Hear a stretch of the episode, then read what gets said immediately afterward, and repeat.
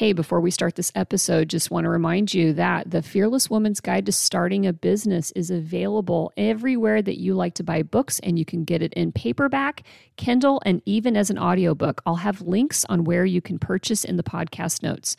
Okay, back onto the show.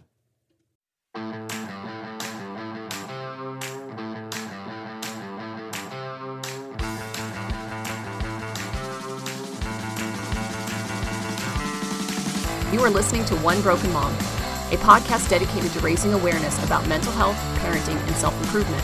I'm the host, Ameé Quiriconi. One Broken Mom is not a family show. It is intended for adults only and may contain adult language. Sometimes the topics are serious, but you can count on the episodes to be entertaining. Also, One Broken Mom is not offering any psychiatric or medical diagnosis. We're just here giving away useful and important information. So, if you're ready to hear real talk by real people so that we can all get better together, then you're in the right place and welcome. Okay, everybody, welcome back to One Broken Mom. It is uh, still, um, I'm recording this towards the end of May, and uh, that means as uh, when you guys are probably listening to it, I'm not sure on my my production schedule for coming out sometime around June or July. I don't know, just kind of rolling with it here right now. Um, but I have with me a guest that many of you have really enjoyed listening to. Her name is Anna Runkle, and she has a program called the Crappy Childhood Fairy. Um, I met Anna actually about a year ago when a listener actually recommended her because Anna's forte is her healing and her, her work that she does with other abuse survivors, particularly with complex PTSD and that is a uh, kind of a i would say not a newer phenomena but it's a it's a level of um, uh, mental health that a lot of people weren't really aware of you know for many years which is the effects of long-term exposure to stress or abuse and how it actually creates another form of post-traumatic stress disorder. And we, we we know it from the military standpoint but not so much of what childhood experiences can actually do. And um, you know a couple years ago i was diagnosed with cptsd because of long-term exposure to um, tra- you know trauma and how it manifested in life. And so um, uh, Anna was recommended, and then Anna and I connected a year ago, and uh, it connected with a lot of you. So I reached in a pandemic that can be pretty triggering, especially if you're dealing with post traumatic stress, and now you're in traumatic stress, not post, but kind of in it, right? So I wanted um, I wanted you Anna to come back on and, and be able to talk through this as we're kind of in the heat of the moment. You know, there's not a lot we can do right now, but there are some things that we can do if we're still you know kind of being amped. And you know, you guys don't know this, but Anna and I've actually spent 30 minutes off the record talking about a lot of very triggering things that we may or may not get into. Um, but we wanted to create a safe place, and she and I um, want to be able to get on here today to be able to talk about um, you know, I, I had described it as like a teeter totter, you know, how situations like this, especially if you've got a trauma background, even if you don't, like Anna, like you said, Anna, like you don't necessarily have to have trauma to find yourself kind of teetering here. Um, but how when you do have a trauma background, it's easy to kind of like lose your sense of balance. And um, and you described yourself as like the ministry of centralism. What was the word that you used to describe? Unity. I thought minister unity. unity. Yeah. A minister of unity, absolutely. Um, so so i want you to start us at the beginning of what the definition is because i you know i do know that sometimes people jump into one broken mom and it's like this is the first episode and then i want them to go back and, and hear our other episode that we did but uh, before they get there can you help lay out what is different between the the normal and air quote around the word normal ptsd that people are used to seeing and understanding and what cptsd actually is? Yeah. So PTSD is something that's kind of familiar to the whole culture because of combat veterans. And that's kind of what got introduced to us starting in about the 80s. It became common knowledge. Post traumatic stress syndrome was this set of symptoms that people get after going through something horrendous. And we associated it with soldiers because many of them were coming back from a combat situation um, in what they used to call shell shock. And some of the symptoms are um, like extreme emotional volatility, can get angry very fast, um, can't sleep, bad dreams, nightmares, flashbacks, which are a little different than a nightmare, where you start to remember something in a normal way, something bad that happened, and then all of a sudden it sort of takes over your whole nervous system and you're reliving it like on an endocrine level, your heart's going fast. Those are some of the symptoms of PTSD. complex PTSD is it's not yet officially recognized as different than PTSD, but it has a different, slightly different symptoms and slightly different treatments for it. So, complex PTSD is what we call trauma that happened over a long period of time. So, this could be something like somebody who lived through a whole war for four years. You know, they were getting bombed or shot at, or um, more, most commonly, someone who was a child in a, in a chaotic home where there was violence, drug abuse, a parent incarcerated, somebody died, nobody could pay attention, mental illness, sexual abuse, those kind of things. They go on over time, and especially when they're taking place during childhood, they change brain development. Now, probably all PTSD has a very strong brain component, but the revolution in thinking about childhood trauma, like we've always known that people who had a rough childhood were more likely to be depressed or anxious or get together with abusive partners. But then in the last 20 years, the research emerged that this chronic exposure to intense stressors to little kids causes brain and nervous system changes that result in a lot more than those sort of mental health things. It's also obesity, diabetes, heart disease, cancer, learning disabilities, memory problems, earlier onset dementia, COPD, you know, mm-hmm. uh, reproductive uh, diseases and disorders, cancers, um, pelvic inflammatory disease. So it seemed like, oh, and autoimmune diseases. That's a huge component. Yeah, that's two right. Yep. And um, I'm trying not to get a third by by uh, healing now. It's mm-hmm. it's imperative, right?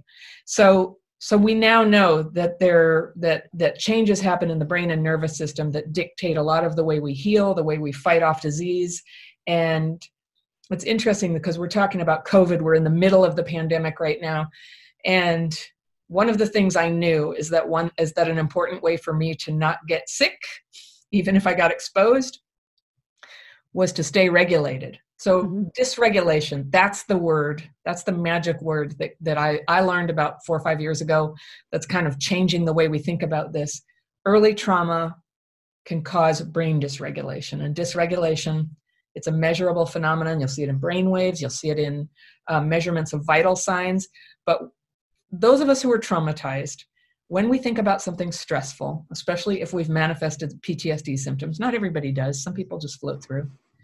But with the PTSD symptoms, a stressful thought will start to cause brain waves that normally flow in a, you know, uh, together pattern into a and it feels like that right? Mm-hmm. and then also heart rate and breathing they start instead of going together normally they have a rise and fall together they will start to go erratic too. And what we can't see but what we can deduce from the symptoms is that changes are happening way back here that are changing the nervous system. It's changing blood flow. It's affecting can we heal tissue? It's affecting whether we can send the, the hormones that balance you know insulin goes out, are we getting leptin? There's a counterbalance set of hormones for a lot of functions, and they're out of balance, um, which is what a lot of uh, autoimmune diseases involve. So, how do we come back and start to re-regulate our brain and nervous system? It's a it's an intense job, and so a lot of people are coming at it in a lot of different ways. Um, but it's a complete departure from the old school model of you go to therapy, you talk about what happened in the past, and if that doesn't work, you take medication. This is something totally different, and for people like me, far more effective and potent to mm-hmm. get to the root of what's causing problems. So I can yeah. talk more about that, but there's your answer about yeah. PTSD. I call it childhood PTSD, and sometimes people are very bothered because I use them interchangeably and they're not the same thing. Complex PTSD is chronic, you know, PTSD from chronic stressor. Most of those cases are from childhood childhood PTSD is something that everybody understands what I'm talking about, even if they don't know the science. Right, right, exactly. So, so that distinction I think is um, is important and good for people. And so, you know, the reason why we are talking about it is because of the of the childhood exposure here. At least that's why I'm focusing it here on the show.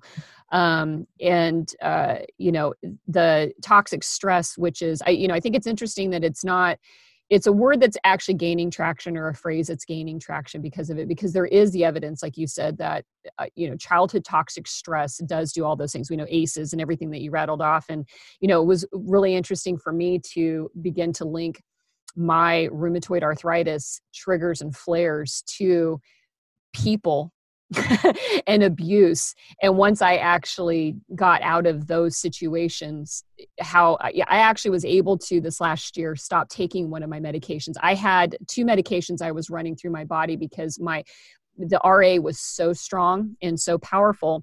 But then after I got divorced, left the abusive situation, recognized the people around me that were contributors to that, and just kind of like sheltered away from everybody else for a very long time and it just didn't allow a lot of people into my circle that if i felt that you know the triggering. And even when you talk about it my chest tightens. Like it that's just how profoundly the wiring is in there. It's like even talking about what contributed to my disease makes me feel amped again you know about it and like oh you know back down and back down. Um, so it is uh, it is pretty interesting how the body does respond to that. And um, and and right now we're all kind of you know we're at a state of like heightened levels even if we don't feel like it. But i feel like some of us definitely are more so eh, because of that underlying you know pattern of um of our history that's actually in there. Now how are you doing through all of this? I mean you know there's a you know, pandemic outside our windows and you know it's kind of a big deal. So yeah. Well that's such a good question. Um it's I heard this referred to yesterday by somebody's writing as the great pause. And I like that word for it, the great pause. Um, I haven't personally been touched by any of the illness. Nobody I know has gotten sick. And um, financially, my family is more or less okay. You know, my, my husband got furloughed uh, part time, and um, we can manage that. My business, uh, helping people with trauma, is going great. and and um, so so we're doing okay financially. We're not having some of the stuff that just you know utterly takes you to the bottom of your stress. Mm-hmm. and what has been hard is the isolation for me. And um, i guess the worst thing actually has been the uncertainty and not knowing and especially like the first few weeks after after we all locked down and we didn't know how bad it was going to be. And I feel relieved, like it, it hasn't been nearly as bad as we feared at the beginning. And there's so much hope that we're going to undo this fairly quickly now and it's going to be okay. Um, so I feel a lot better now than I did at first. But I went, I kind of went into shock at first and I went into survival mode. And from being a kid with a, a mom who was a drug addict and alcoholic, you know starting from the age of six i just had this instinct to like sort of like keep a keep a go bag packed and be ready to just do whatever I need to do. And so I kind of like shut down a little bit inside at first and just went into survival mode. Mm-hmm. Started thinking like, what are we going to do if we're homeless? What are we going to do if one of us dies? What are we going to do? And uh, and as a result of going into that much kind of shock, I've I've had about six weeks where I just couldn't work very hard. I, I would work all day, but I just wouldn't get very much done. And it was this weird kind of fog this like buffer between me and reality and i just couldn't quite get out of it. And i kept working and i kept doing things and gradually it's dissolving. And then the good side of that here's one thing that i've really enjoyed about this if i may you know without disrespect to people who have suffered greatly but i do calls twice a week with people all over the world. You know i do this group coaching call for people who are members of my program and then i do this free zoom call they're both zoom I do a free call with people who do, I do this, I teach this thing called the daily practice, and it's a writing and meditation exercise that helps re regulate that I've used for 26 years. And so I have a free course out there, and then I invite anybody who's taken the course can come on this call every week. And they come in from every country in the world. And uh, I take some Q&A, we write together, we meditate together, we talk about what's going on and it's the first time in my life that I've ever been going through something the same as everybody in the world. We had somebody, you know, in Nigeria and Uruguay and you plenty from UK and Germany and Iceland and uh, Australia, New Zealand, Japan.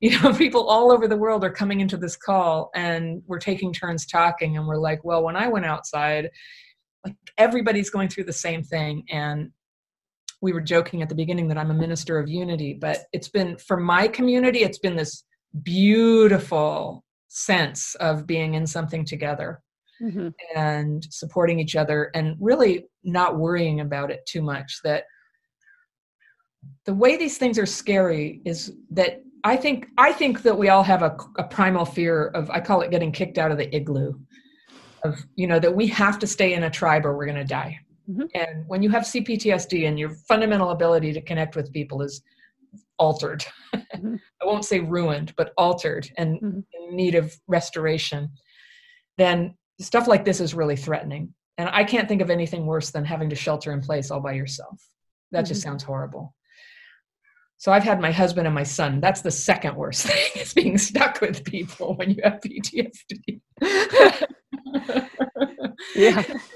Stuck with them day after day. and we've had to we've had to like go through some things and I'm happy to report like I don't know, that's in my because of my daily practice when I keep I just keep sort of like giving up the fear and resentment I have about stuff and seeing what's still there. I keep finding that I actually feel really good about my family and where I am in life. But I freak out sometimes and I just be like, this is no good. I've made a horrible mistake. I never should have started crappy childhood fairy and I should move into a this is my this is my like escape fantasy. I get a little trailer and live in the desert somewhere. And uh and I don't know what I don't know what happens after that. I just I just like get out of here. Yeah. And uh, I had this night last week where I just got really mad about something, and I got in my car and I drove 30 miles, and then I was like, "Where, where am I going to go?" Right? You there's nowhere to go right now. And for me like my ptsd reaction to stuff feeling terrible is like I, I need to at least like imagine that i can get out of here. And this whole idea like i can't go anywhere. Mm-hmm. you're not allowed to stay in a hotel or anything. I'm like i never do it but i just want to know that i can. And um, so i've had to it's been really positive in a sense. I for me like because i'm in this because i'm every day like just kind of processing out the fear and resentment that i generate i'm free to hit the wall i'm free to see my worst sides and have it come up and so in a good way this whole situation has been triggering for me about feeling trapped feeling mm-hmm. trapped mm-hmm. i'll tell you something this is um this is super sensitive i barely ever talk about this but before i started to recover from ptsd before that ever started I used to use the thought that I get to die as my escape fantasy. You mm-hmm. know, I'd be like, if this gets to be too much, I could always kill myself. Mm-hmm. And I always needed to keep that thought like near. I mm-hmm. didn't really ever want to do it, but I needed to feel like it was possible on any day. And I would think through, well, how would I do it if I had to do it? And I cared for somebody who had cancer once, and I ended up with all their drugs, and I kept them for a couple years not because I'm into the drugs, but because I just was like, oh, this could be a way out. My recovery really started the day that I took those and with a witness disposed of those drugs. So that because I didn't need a way to escape that way anymore. But I still from time to time feel like I want to go to a hotel. yeah. yeah. And I think that that's, I mean, to me, I, am curious as to when you work with other people, if that's a common sentiment, because I, I know that um, for myself, you know, that that feeling of trapped you know before i started healing was just like it was soul crushing. Yeah. You know and um and i know that my my own tendencies are like when it should just bug out you know like i just need to get away from this. Like i need to um you know i need to escape and i need to be able to do that. And when i couldn't feel like i could do that you know whether it was imaginary or real just the feeling that you can't get out is um you know we always have an opportunity to go but sometimes we feel like we've been confined.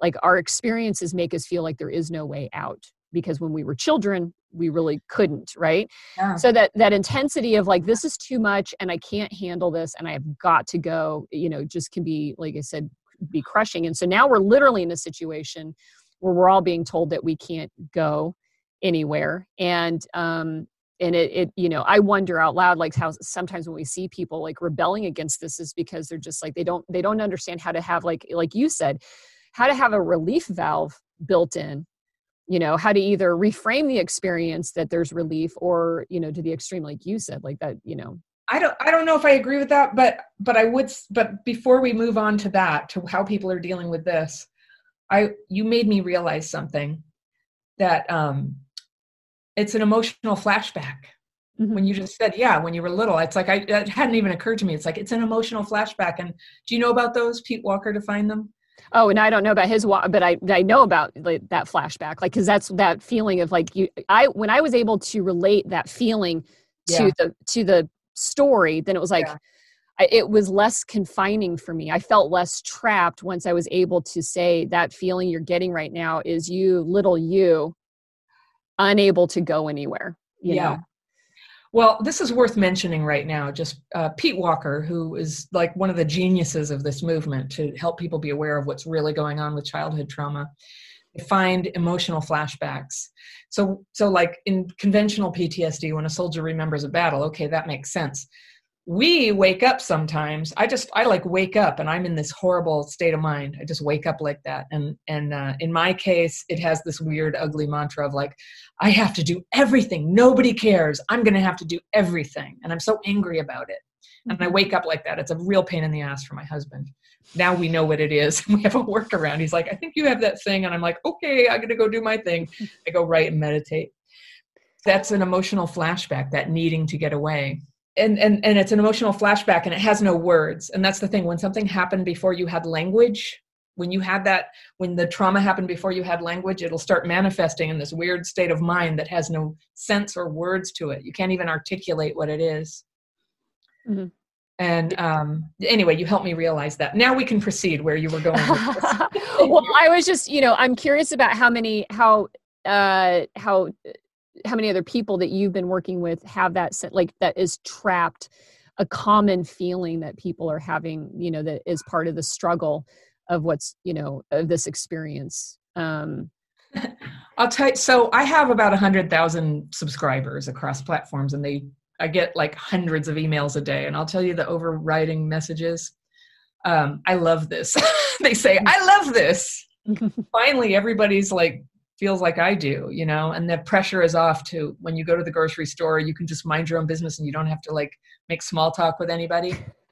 And you can just like stay away and not make eye contact and they're loving it. Yeah. Yeah. So that's one strain of CPTSD is isolators. Isolation is like a huge thing. Even even like I'm an extrovert, but I isolate. You know, I have mm-hmm. my I have my special tricks to do it, and so that's a lot what healing is for me is to come out of isolation and connect again.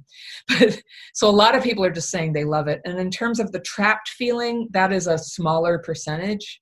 Um, I'm a trapped person. I I feel very frustrated with it, but I don't think when people are protesting um, lockdown, I I don't think that that's pathological. I think that it's a it's it's part of the story it's part of the mix of stories and considerations and trying to decide how to move forward mm-hmm. and and some people on whatever they're advocating around this are going to take it to extremes mm-hmm. you know but for the most part there are just very legitimate reasons to have mixed feelings about how to proceed and i as far as i can tell most people have mixed feelings mm-hmm. yeah i think so too i think and the bell curve you know which is statistically happens a, lot of places you know yeah. flower populations cats humans you know there's extremes and most people you know end up in the middle somewhere trying to sort out you know what to you know what to do and bouncing yeah. off of each other and stuff yeah. that's interesting that you say you know and it's funny because you said extrovert so the trapped feeling and i just would wonder out loud like you know extroversion is one of these personality things that um, evolve through dna and experiences right and some people are driven for the social interactions and some people are driven to not have it as much. Yeah. it's part of the big five you know uh, personality factors. And um and i'm you know i'm in the camp of like yeah i've been you know i've been sheltering in place my whole life. Like this isn't a big deal you know? Um you know trapped for me like when i say that was being trapped with other people and not being able to isolate. And but the this this whole experience in itself is yeah it's like it's it's fine it's par for the course for me like i'm i'm kind of rolling through it but i can see my extroverted friends that are definitely feeling like eh, you know they they they because they have a drive to engage with as many people as possible. So i'm curious if most people are okay with this i wonder again where our survival mechanisms drive a lot of us to end up being more introverted. Like our escape was to get away from the nervous systems of the people around us. Like we just learned that it was safer yeah. not engaging with a lot of people than it was to um, to interact with a lot of people. I mean, I feel like that that's that's what made me like you know we talk about one of the hallmarks of CPTSD is having difficulties with relationships, with personal relationships, and um, and you know is it because we're we want to be able to retreat away from a nervous system more often than not and we can't and so when we have to engage we have we have some difficulties there with that well yeah something i mean i don't think of it as retreating from a nervous system i just think people trigger us and the trigger's in here it's in here mm-hmm. so people just being people people organizing into groups groups are triggering for a lot of people with CPTSD. Like they're very attractive at first, and then it just becomes too much. Mm-hmm. You know, it's typical. So I don't think it totally matches with introversion, extroversion, which is a natural sort of variation of people. But if people are triggering, there's only a couple things you can do if you're good at it, which is um, of, you can isolate to not get triggered. You can, um, but that's hard to sustain if you crave people. you can um, try to control other people, which tends to ruin relationships so that they don't trigger you. Or you can learn to calm your triggers. That's what i teach is how to mm-hmm. calm your triggers so that you just have more flexibility. Mm-hmm. well and so that's what i wanted to to kind of uh, talk about because this is such a unique situation that we're all in and we're in the middle of it right? So we can't fix it right now but we do need to figure out how to kind of come up with you know i always take a deep breath. Like we need to come up with some deep breaths. We need to you know what are some ways in which while we're in the middle of the fight get through it so that we can come out on the other end and then figure out what the next steps are. You know i've talked with a lot of uh, therapists so far right now in the heat of the moment. You know consensus seems to be like we can't solve it right now. What we just need to do is just we need to find a way to safely get through this so that we understand you know what's left for us and then see what we have moving forward because there is so much uncertainty. You know there isn't any guarantee like right now in washington state you know we were hoping for a phase two opening and some of our counties are opening but our bigger more populated counties are still double the new reported cases that we're supposed to have in a 14 day period. You know argue about the numbers whatever you want to do. Reality is is we just found out on friday that where all these businesses were hopeful that within a couple of weeks they'd be opening back up that now there's this we don't know when answer and that's frustrating and it's scary and it's angering and it's you know it has a lot of feelings. And so when you don't know where the finish line is. Oh, it's just over one more hill. Nope, sorry, I lied. It's like we've all been on the car trips, right? And our parents have said, just a few more miles, and you know, it was bullshit. They were just trying to stretch you out as long as possible.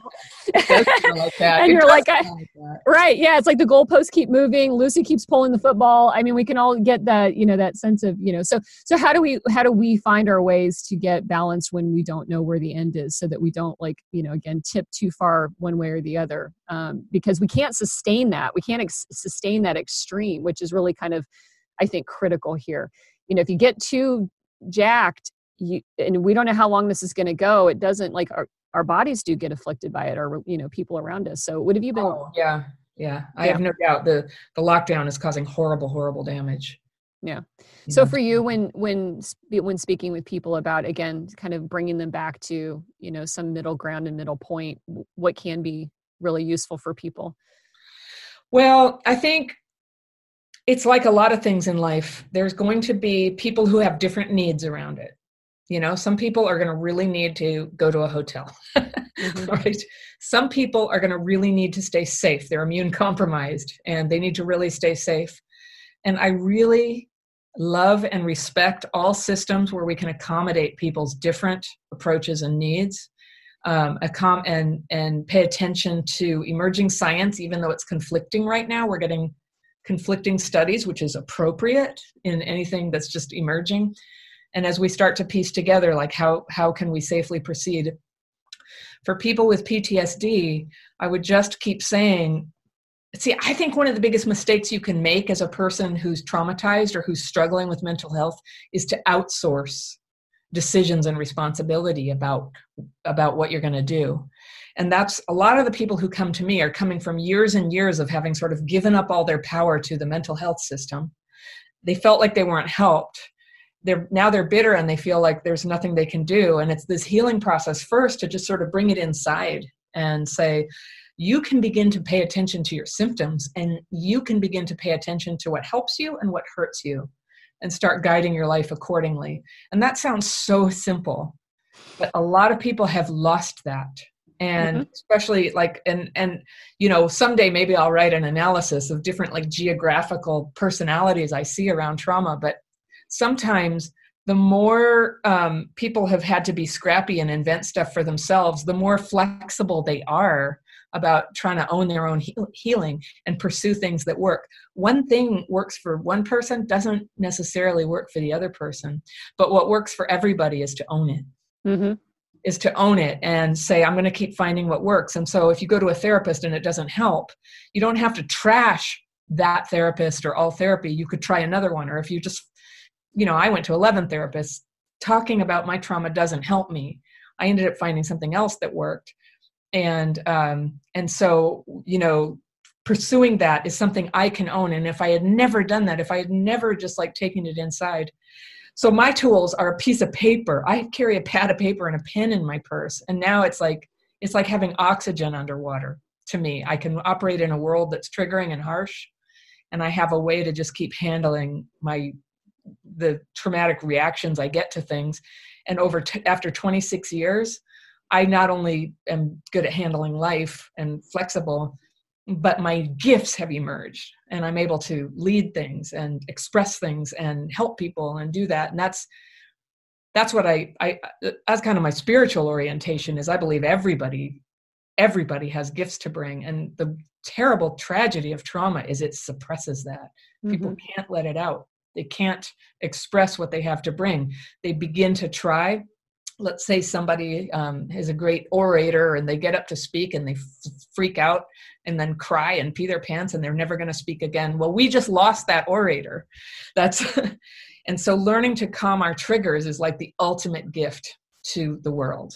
Mm-hmm. and somebody here is going to cure cancer and somebody here is going to keep the air clean and somebody here is going to save the animals who are being tortured you know somebody there's people here who are destined to do great things and so i, I i'm on a mission here to help people like calm their triggers and not just so that they can feel better not as a replacement for some drug you know just to feel better it's not that's the feeling better is just the doorway it's not the goal it's the doorway so that you can get on and bring it what you mm-hmm. have to bring mm-hmm. and that's yeah. what keeps me going. Well and that's a you know you brought up a, a great point too that um, eh, you know there is no one size fits all to any of this stuff. And because we've all got so many different experiences and things and we start off differently just our dna is going to be different right? The cell combination that we have is unique to ourselves. Then on top of that whatever lives we had the people we around us and all of their systems you know changed us all that you know there isn't there isn't going to be a one size fits all. They're the only thing like you said is the common denominator is your wherewithal and your awareness and desire to want to be able to to make those um, those changes and to find out what starts to fit because it does work. I think that's the important thing is that it can work and it will work once you find the thing that starts to kind of like get to it. And i feel like once you do at least for me speaking for myself i know this is hard for some other people once you find the right combination then click click click click click click right everything can actually happen in, in, some areas faster than you can imagine. And you, when yeah. you keep doing the same, and I've seen people doing the exact same process over and over again, not really making a lot of you know movement forward, um, thinking that that's just the best it's going to be yeah. right? Like uh, you know i i do this i go see my therapist you know once every 2 weeks and you know i take my you know all my medications and this is just uh, this is all this is how great life is going to be. I'm still going to have all these issues but that's it. And um and i know it's folly to say that everybody can be cured like i tell everybody like my triggers are still there. Yeah. They haven't gone away.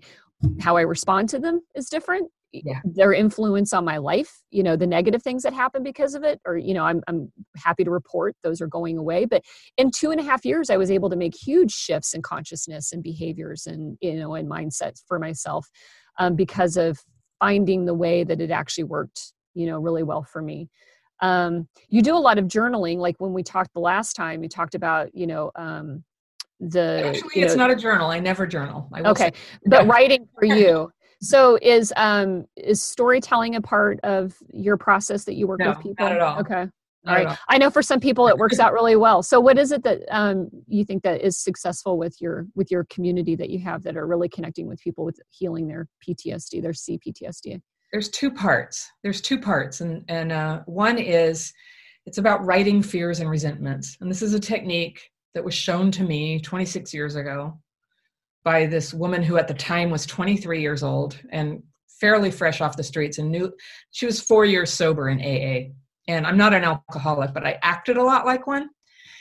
And when she met me and I told her how how badly I was doing, and this was back when I was, you know, feeling like I might need to kill myself, she said, Whoa, I relate to that. Do you want to try what I do, what I did to get sober? And she taught me how to write fears and resentments on paper. Now, I emphatically say this is not a journal, and I feel like I need a T-shirt that just says "It's not a journal!" Exclamation. a journal is a rec- you're recording something. You're trying to remember what happened. You're maybe analyzing it. That is the opposite of what writing fears and resentments is. It's it is to get it out of your mind and onto the paper so you never have to think about it again. Now, it may be sometimes the stuff that we have like fears and resentments about is something that um, needs to be dealt with but that's a second process. That's not what you know that's a different that's a different energy. So the fears and resentments that i'm getting on paper are a hamster wheel and this is like the this is what cptsd produces. You know just kind of going all the time and it's interfering. It's like wearing headphones with somebody talking to you or blasting music and simultaneously having a conversation and so that needs to come off and just get onto the paper so that you can have a moment of quiet. So this is very, very different than talking about your story. Um, we now know that for most people with complex PTSD, talking about the trauma is totally triggering, will totally disable any ability to process, remember, or do something useful. So that old model going to therapy, you know, I have a my most popular video ever is why I quit therapy sorry i'm jiggling um, it was the the talking about therapy was would take my brain throw it into chaos and dump me out the door after 50 minutes of that and i'd sit in my car and cry mm-hmm. um, I, when I learned to stop talking about it and to write it and read what I wrote to somebody who understood what I was doing, everything changed. It's a totally and and and only in the past five years have I learned. Yes, it's a different part of your brain. Writing and reading mm-hmm. what you wrote is a different part of your brain, and you can bypass that trigger that's there. And I'm not going to vouch and say it's universally how all trauma is, but I have 100,000 people doing it. It's like the overriding message I get is this is the first time anybody described what it's like for me. And nothing that they used to tell me makes sense. And so, one of the things I used to hear all the time from everything self help books, groups, therapists, everything was because I kept making these insanely self destructive choices around men. I'd be like, pretty highly functioning and everything else. And so it was always like, what is a nice girl like you doing with a junkie, you know, who then overdoses and dies? What's the, what's going on with that? We talked about this last last time, and I was like, "Uh huh, right. yeah, I know that." What is that? That's yeah, what is with that? it's so before language. It's so something that can't be described or talked about. Mm-hmm. So, so what it is is first it starts with learning to re-regulate that that like the dysregulated thinking and the irrational part of the brain that takes over and just starts like propelling us and attaching to things and not detaching. All that stuff is like it'll kill you and so the writing and fears and resentments and sharing it with another person begins to just put a distance and perspective comes and relief comes and like this instant sense of release relief came over me. So people are feeling understood about this. Oh, this is I didn't complete that thought, but they would uh, feeling understood, feeling understood that people would say you must be trying to recreate your childhood. And that I have never tried to recreate my childhood. I promise you. That is never what was going on with me. I had a, I had a really crappy, frightening childhood. A couple good things, but nothing in me wants to recreate that. It was unconscious. that I had unconscious drivers pushing me into these self destructive decisions. How are you ever going to deal with the unconscious? Well, talking about it turned out to just push any solution out into the future. As long as I was talking about it, I wasn't getting anywhere near the solution. I started writing about it, and within two weeks, I started to calm down. Like I started to get this mental clarity. Now, the I told you I had two parts to this. So the first part is learning to re-regulate through this practice, and there's there's like other things you can do, like um, exercise, yoga, stomping your feet on the ground and feeling the ground under your feet, calling out left and right, left, right as you stomp your feet. There's things like that that you can support that dysregulation, but it's not enough in my experience. It's this writing of getting those thoughts out onto the paper.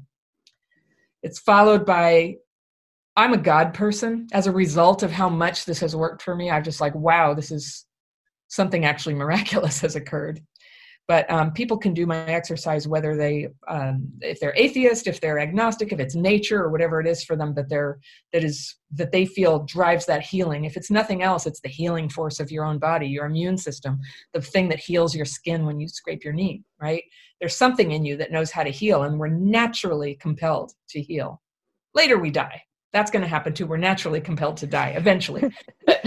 for now, there's a natural healing process, and we just kind of want to get in the boat and let it carry us downstream. So the writing and meditation helps us get in the boat, and the stream begins to take us. And the second part is changing our lives. And I feel like this has never been addressed by a lot of the public health interventions or therapy interventions out there. But when you grew up with abuse and neglect, there was usually a lot of character problems going on amongst the adults, and nobody was there to teach you. How do you go on a date? How do you make an apology? You know, how much should you say about other people when they're not present? When you're on the job, how much of your personal life should leak into into your work? You know, like you don't know any of that stuff. You just show up, at, you know, just like feral and try to make it in the world with all these people who were parented, you know? Mm-hmm. And so there's life changes that have to happen. And also, trauma shuts down our sensitivity, um, shuts down our empathy. And so a lot of the behavior that you'll see in somebody who's actively in trauma look a lot like sort of narcissistic tendencies. Mm-hmm you know, and very, you know, sort of his, like really overreactive emotionally, very self centered, hard time hearing other people. So it looks like that. But as recovery happens, that sensitivity comes back to other people. And then we can start to connect with other people if we can learn to handle the triggers of other people. You know, we're so sensitive. And that's part of growing up. And I just feel like, you know, sometimes I just say, this is like it's a developmental delay. I was delayed but when i'm recovering i can do it faster than real time so you know and when i started recovering i was about 13 years old emotionally you know and i was 30 chronologically i was really mm-hmm. smart i had a master's degree you know but but then mm-hmm. but I, I, needed to mature and i needed to learn to handle things and that's an ongoing process for everybody mm-hmm. and with great with that great human sensitivity comes great imagination and great potential so that's kind of what i encourage people to embrace is learn to re-regulate learn to heal the problems in your life and so that's why a lot of what i teach is how to have relationships um, how to straighten out problems how to show up responsibly for work a lot of this stuff is countercultural and especially like i grew up in berkeley and so uh, in addition to the trauma i went through i had a lot of sort of like ideology planted in my mind that like corporations are bad and you should just screw them in you know you go to work like that, eh, you know, you might want to you might want to find a job where you're more like aligned. Let's put it that way, more like aligned with success for everybody. And um, and so I had a lot to learn just culturally about how to live, how to date, how to have relationships, and then the um, growing up in a I grew up in a commune. Um, a lot of the years our house was a commune people were just having sex on the floor so i was you know later as an adult it's like should you have sex on the first date it's like you know, all of us are like, no, I just had, I, I had to, I, I was learning from the Brady Bunch, and you know, I just, I didn't know, all my sources were just unreliable. So I had to seek out like moral wisdom. I had to seek out like, how do you be a good person?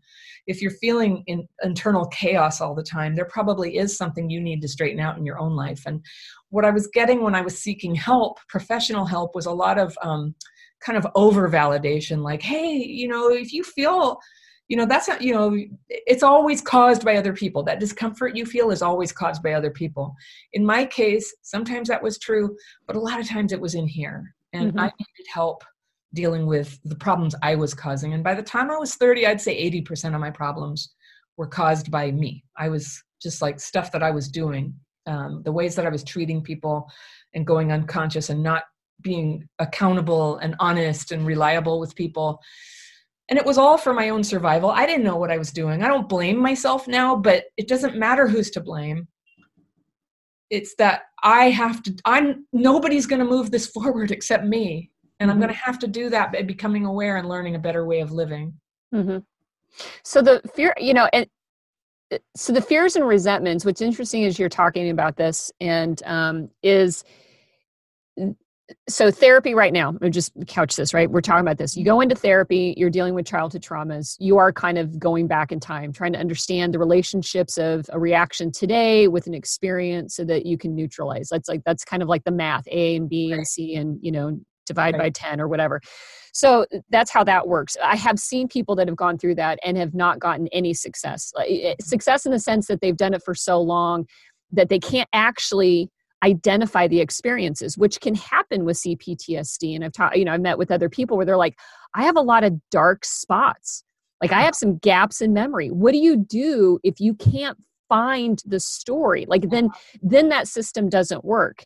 And what you're describing is who gives a shit what happened? Let's talk about what's what's in front of you right now. What is it that you are afraid of today right? Yeah, well, I, you know, yes. Okay. yes, and hold on, I'm going to open my curtain because I've got a lot of shade going on there. There we go. Okay. yeah. um, um, yes, but I wouldn't. I would. I would say "who gives a shit" is too strong a phrase. Well, yeah, it's an adult show though, but you know, you know, I, I, I do no, understand. No, like, you I can't, yeah. because we're swearing. Yeah. I don't. But Yeah. I just mean to say, like, it's not that we don't care what happened. What happened was terrible, and it's Mhm. real. What happened was terrible, and it's real, and it hurt. So it's not that we don't care, but we just know the solution doesn't lie in knowing about it. Mhm. So and I, and thank you for that clarification because again i am not i'm definitely not minimizing because i'm not in the camp of just forget your past it has no bearing on your future like that's Yeah. not true scientifically that's not true Yeah. neuroscience tells me that that is not true that that happened and it does matter today it matters today. right but Matters for today. some people have a hard time reflecting and finding all the details and working Yeah, through that yeah in a Which way that merciful. That might be their brain putting them in a medically induced coma for their Oh, own yeah. protection. Right. And so if you can't do that, then it feels like in the normal course of, you know, therapy, uh, you know, in terms of go talk about your problems, go figure it out, neutralize your issue. Yeah. That doesn't always work for people that can't access that and can't resource all that. Well, so I have a theory. I have a theory, and I think a lot of therapists have had trauma. Not all of them have, have actually gotten resolution for it, but but presumably normal people who aren't don't have CPTSD when they sit and listen to somebody who had terrible things happen, they see this crazy behavior in the present. They hear about what happened in the past and they go, "That's connected and now I have compassion for you." That leads to the illusion that if only that person could see the connection, they too would have compassion for themselves. And with compassion for themselves, they would no longer act out. I could see why they think that, but it's just that's not what's going on. Just making the connection is not healing. Mhm. It might be useful. It might be useful. I think I think sometimes it just helps to know first of all, okay, something was done to you, you're not crazy. And I think it really helps to know the science, which I hope more and more therapists and doctors will get on board with, you know, that you're you're not trying to recreate your childhood. You're not just trying to avoid sex. You're just, you know, you're having an unconscious neurological phenomenon and that explains why things don't make sense in your behavior all the time. So it helps to know, okay, it's not your fault. But after that, just knowing it's not your fault is not enough. It doesn't do shit. Right. Just Right. doesn't do shit. no. And that's the trouble. And so that's where therapists are like, well, great, now we know, you know, your mom was drunk. That's why. You know, and you're just sitting out in the car crying. It's because you're not healed yet. The connection is not the is not the solution. It's it's some information. The solution is to start healing your brain. This is my experience if you identify with the idea that your brain isn't functioning right, that you do things that are irrational, well, when people are dysregulated, left front cortex reasoning goes down, right front cortex emotions goes up. And that is exactly what it feels like. The brain waves look like this. Very overreactive. That's what it feels like. And, and you know, if if every time you're faced with a hard decision or a scary situation, you start doing this, this is what your life is going to look like. A bunch mm. of weird relationships, people you never should have slept with you know toleration of abuse Mhm. blowing up on the job um, wrecking friendships making a scene at thanksgiving. Um, that's what it looks like. That's what it looks like. And so when by learning to regulate we don't just become nice complaint, complacent stepford wives. What we become is lucid. So that we just have a choice. We just have a choice and we start going you know what i, I really do want to have I, I do want to go home for thanksgiving. I know they're all going to get drunk. I know uncle so and so is going to say a bunch of sexist shit you know? I know the politics is going to come up and everybody's going to start hating on each other but i want to do it and to have to have that flexibility to just go home and do it and kind of keep going off into the bathroom and having to write fears and resentments just be like okay, yeah, I know they feel this way. I'm good. I love them. I love these people, and I just want to be connected. And uh, and then maybe you know, bring a car, bring a rental car, so you can. so you can bug out. be lucid, not to go into a delusion like this time everything's going to be different, you know, right. but also not to go, they're all narcissists. I'm a perfect baby, you know. mm-hmm. It's like everybody's screwed up. Um, we're all trying, and it means a lot to people to be able to stay connected. And to me, that's one of the big goals of recovery. Now, I like in my family of origin, I'm the one who's always trying to stay connected, and people don't want to be that connected with me. They're connected with each other, but not me very much. And and uh, you know, I just keep hanging in there. Sometimes I want to slam the door on it, but then I just keep hanging in there and think, nah. I think like staying connected with the people who gave you life and who grew up with you. That's that's worth recovering for. You know, mm-hmm. just to show your care and love and to feel connected to them. Mm-hmm. Yep now I, I, know you feel that way. I have my own because of again our experiences. So i keep the bandwidth open. Right yeah and I keep, I keep the bandwidth open for everybody to not feel because we do talk about like on my show about cutting off because sometimes your best choice for you in order to get to yourself to a place of healing is to get rid of some of it. But for you i commend you for doing that because i do know people that have that would equate their families as being loving. That doesn't mean they came out unscathed you know? Um, but they do want to maintain that connection and it is it can be difficult for people that don't know how to continue to do that and so i you know again there isn't one right way. It's like you know if you had a you know troubling childhood you should cut off your family. No that's not what that answer is. For some that is the answer but for others that are trying to figure out like how do i do both? How do i well, heal? How do i you know and maintain connection I would That's also look at it as a stopgap measure. It's an emergency measure. If you're just too damn triggered by it and you can't function and it's going to just like throw you into a terrible depression, then it's not doing anybody a service to stay connected. But the point of recovery isn't to get away from your triggers. It's to be it's to not have them anymore. Mm-hmm. And so I could go work in a hospice with somebody who was mentally ill you know and dying of whatever you know cancer. And they and they you know i actually my grandfather when he was dying of cancer he lost his mind a little bit. And he he was on a catheter and he got really he would go into these rages and he took his bag of pee and he threw it at his wife. Right? But she forgave him because she knew like cancer's in his brain right? So ideally like if you really if you seriously want to recover that's where we're going that's where we're going where we just realize like everybody's screwed up. It, it doesn't necessarily have to mean that we go into suicidal depression. Mm-hmm. and the more we can get free and and i don't mean to be like on a high horse. I'm ter- you know i get as triggered as anybody.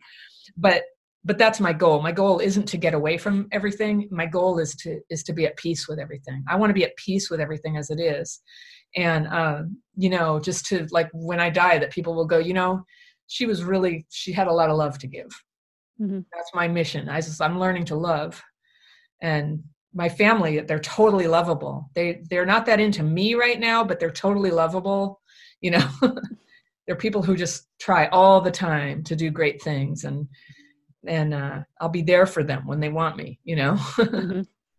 cool yeah. Well so how do people find you? Um because you know these again you've got a great following. There's a reason because you're very experienced in, in this. And i think that yeah. you know um you know on your website you're like i'm not a therapist. But you know what? Sometimes the best are the ones that kind of live through it get resourceful and creative and then yeah. come up with something that isn't been prescribed before right? Like that's where the creativity and the like yeah. you know, like where there's just magic happens right? Yeah. Um and so I, that's not a discredit to you in any way that um but because you are doing things that are helping people out um in tremendous ways and stuff like that. And so given where we are like i said in the context of this world you know this unifying you uh-huh. know drama that we're all in right now um you know you don't necessarily have to have cptsd to really benefit from these these processes that you have. And so i, I do want to say that like if you haven't been diagnosed air quotes around that by somebody but you feel like listen i do get on a hamster wheel Mm-hmm. You know, I have re-regulation, dysregulation issues. I've noticed myself to, you know, become triggered and not sure how to be, you know, and I've tried a process, it didn't work and stuff like that. You know, I want to steer you towards, you know, you listener, viewer, towards Anna pointing this direction in my camera.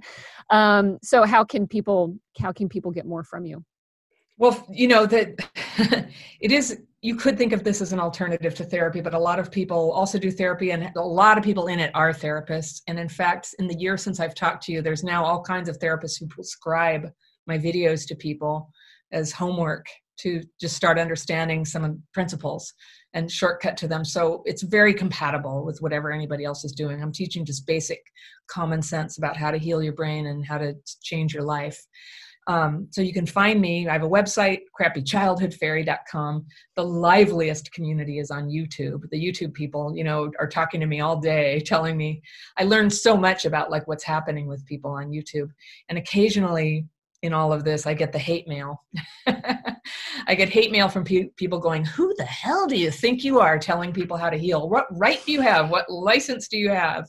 And, um, you know, I just have really fabulous uh, experience to teach from, and I just make no pretense about that. Um, but it's a wonderful community where people just again and again we hear like never have i heard anyone are, uh, explain what it's like to be me and so when i talk about getting free enough from your trauma to bring your gifts. I think that that's like what i've gotten to do as a result of like everything that i've done to try to heal. It's been so hard and i've been through so much. We didn't even talk about how you know i had a hard life for a while there. And now everything that i experienced is something that i can use to say yeah i know what you're talking about. I understand what you're saying and um, here's how you might be able to move forward from that and so it's this incredible community of people where we um, affirm that we own this we're moving forward we can change our brains and we can change our lives and we tune out people who say this is going to take a very long time and you know trauma victims are never really going to be the same again we just don't care you know that's for other people to worry mm-hmm. about and so people are getting on and we applaud each other for each of our successes and we have absolute openness and compassion for each other's foibles you know? We have ptsd mm-hmm. we do weird things. We struggle some days you know mm-hmm. like me driving into the night 30 miles and then turning around and coming home. Because there's no hotels open right now. Yeah. No yeah yeah. Well and all the links to anna's stuff is going to be in the show notes as always. And if you want to hear more about anna's story um, circle back to season two and you'll find our interview that we did before um, because she did uh, you know she has gone through a lot and um, I like I said, I remember the relationship discussion. it's like, man, that's a string of bad relationships. um, but you know, trauma does do some really weird shit to our heads. Uh, and you know, and like I said, I appreciate everything that you do. You know, it's it's funny through this whole thing. Like I I felt like once the um, the pandemic started.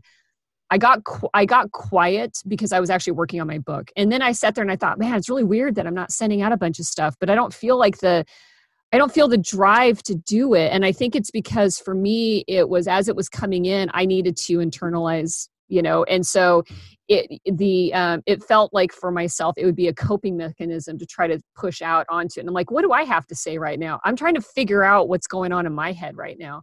Um, you know, I, I think you know for people like you that do these classes and these engagements and these forums and you know get these discussions is really beautiful and it's necessary for people that really do um, want that right. They want to connect with other people and talk and have a conversation. I'm a terrible conversationalist. Like this is great, one on one, awesome um, you know going into a classroom great i can do that. But i will admit that like i have like my jam is not moderating a bunch of discussions from other people but you're beautiful at it. So you know when you anybody wants to talk with that and i'm not saying like i can't do that. a, you mute everyone and i re- let people raise hands one at a time Okay. PTSD and others, a bunch of people talking at the same time is completely overwhelming. Just it is, and that's why I actually like for my PTSD, I get overwhelmed actually pretty quickly. It, you know, yeah. with that, so I'm just like, wow. So I'm going to do podcasts and write books, and you know, I'll do some coaching and stuff that's so, like that. I'm, that, I'm so proud of you. I can't wait to read your book. That is fantastic. Well, thank you. Know, you that I wanted to say about the pandemic, it brought out something really cool. Is I before when I used to have somebody else shoot my videos, it was I, it was all planned and constructed, the very constructed videos, you know. And now it's just like me talking into my device, you know, and talking, mm-hmm. and it got much more intimate. And I think it's been a positive change that I won't go back from. And I also got a lot of equipment to do it myself, mm-hmm. which is great. And um, you know, I have this other career. I'm a video director, and so uh, the, you know i've been sort of like learning about all these great ways that we can make videos remotely and every and I, i'm just loving watching how we're all getting set free to kind of be creative at home and we don't have to fly everywhere and drive everywhere all the time but I cannot wait till we can all get together in groups again. I'm so looking forward to it. yeah, I know. Even this introvert is kind of like, I need to be able to hug more people again. Uh, like I have to do that. So yeah. Uh, well, I've enjoyed my time with you again today. Um, so thank you for taking up. Like I said, we had a, a nice conversation before the show started. Um, yeah. And I appreciate that we were able to do that as well. Yeah. Um, so and you know and thank you for everything that you're doing this is an important time for the services that you offer there's a lot of people obviously like this is hard we don't know how long this will last this yeah. is again memorial day in may of 2020 yeah it looks like we're in this at least several more months um, and the economic recovery for something like this is probably going to take close to two years i mean that's about how long we were dealing with with the recession you know that i you know um, 10 years ago so this has got a long hard road ahead I'm of not into that at all but yeah Anyways. We'll see. I don't think we know. I just don't yeah. think we know. I think no, it's I, to acknowledge we don't know. Yeah. We, yeah. we have uncertainty. it's what we have. Right. And that's triggering. Yeah. so. It's triggering. Yeah. So yeah. if it's more comforting to believe it's two years. Well, I figure if I put it out there and I know it's not tomorrow, then it's like, then it's like, uh, to me, that's, to, and I'll say this, this yeah. is me. This is how I balance. My balance is, is if there, if there's a timeline out there and I have to find a way to be at peace with today, because I don't know right. when tomorrow actually is. And if right. tomorrow is probably a ways out, it mm-hmm. makes it more important for me to say, well, then how do I find peace and appreciation and gratitude for today? Yeah. Because that's the guarantee that I have is today. Yeah. Well, and as entrepreneurs, how do we just keep adapting? Mm-hmm. You know, and here we are, we're doing digital media, so we're okay. And that's the thing, like everything's changing all the time. It's never going to be how it was three months ago. Yeah, that's yeah. for sure. It's that is something different, and we can just keep like running towards it. Yep. in a good way. And and as long as we love one another, as long as we love one another, we're going to be okay. Yep. For yeah. Hundred percent. Yeah. Cool. Well, thank you again for your time. Thank you. Thank you. It's really nice to see you again. And wh- and what's the latest on your book? When can we see it? Um, so it's a business book. So this summer turned out to be a really terrible time to publish business books. So it was supposed to come out when uh, back in January. The original publication was for this fall. The publisher right now is looking because it is a, a business book geared towards women and it has a lot of um, you know it has a lot of neuroscience and psychology woven in with entrepreneurship and it looks like it's going to be early part of 2021 sometime between january and march which is women's history month. And so the publishers are now looking at it because it is written towards women and it's a, an empowerment and it's you know um, you know uh, in that manner that it may actually come out with march. It's possible to come out earlier but like i said you know we're right now doing edits and the final manuscript will be finished up. Like i wrote it the editors got it we're doing the edits then we get it back and we tie all the loose ends together. So by the end of the summer it'll be and then there'll be a firmer schedule. So it's it's but i'd say it's going to be first part of 20 21 21 it's so weird to say 21 that's good. That sounds 20 very, 21 that sounds yeah. that sounds good. That it's it'll be no time at all. That's something in covid. Time flies. Yeah. Or or or it's like it's or, only Monday, right? I know. Is it ever Right. It's like these brain waves of like, wow, it feels like it's been. It's like, but we've yeah. only been this 85 days, and it's felt like. Thank you for listening to One Broken Mom. You can find podcast notes on my website at amiquiriconi.com, and there I'll provide all links to all of the resources that we mentioned on the episode. Also, if you have any questions, comments, or ideas for other episodes, feel free to send me an email. And if you are interested in sponsoring the show, I'd love to have you be a part of the team.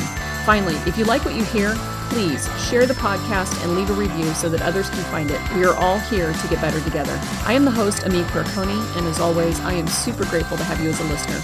Until next time, have a great day.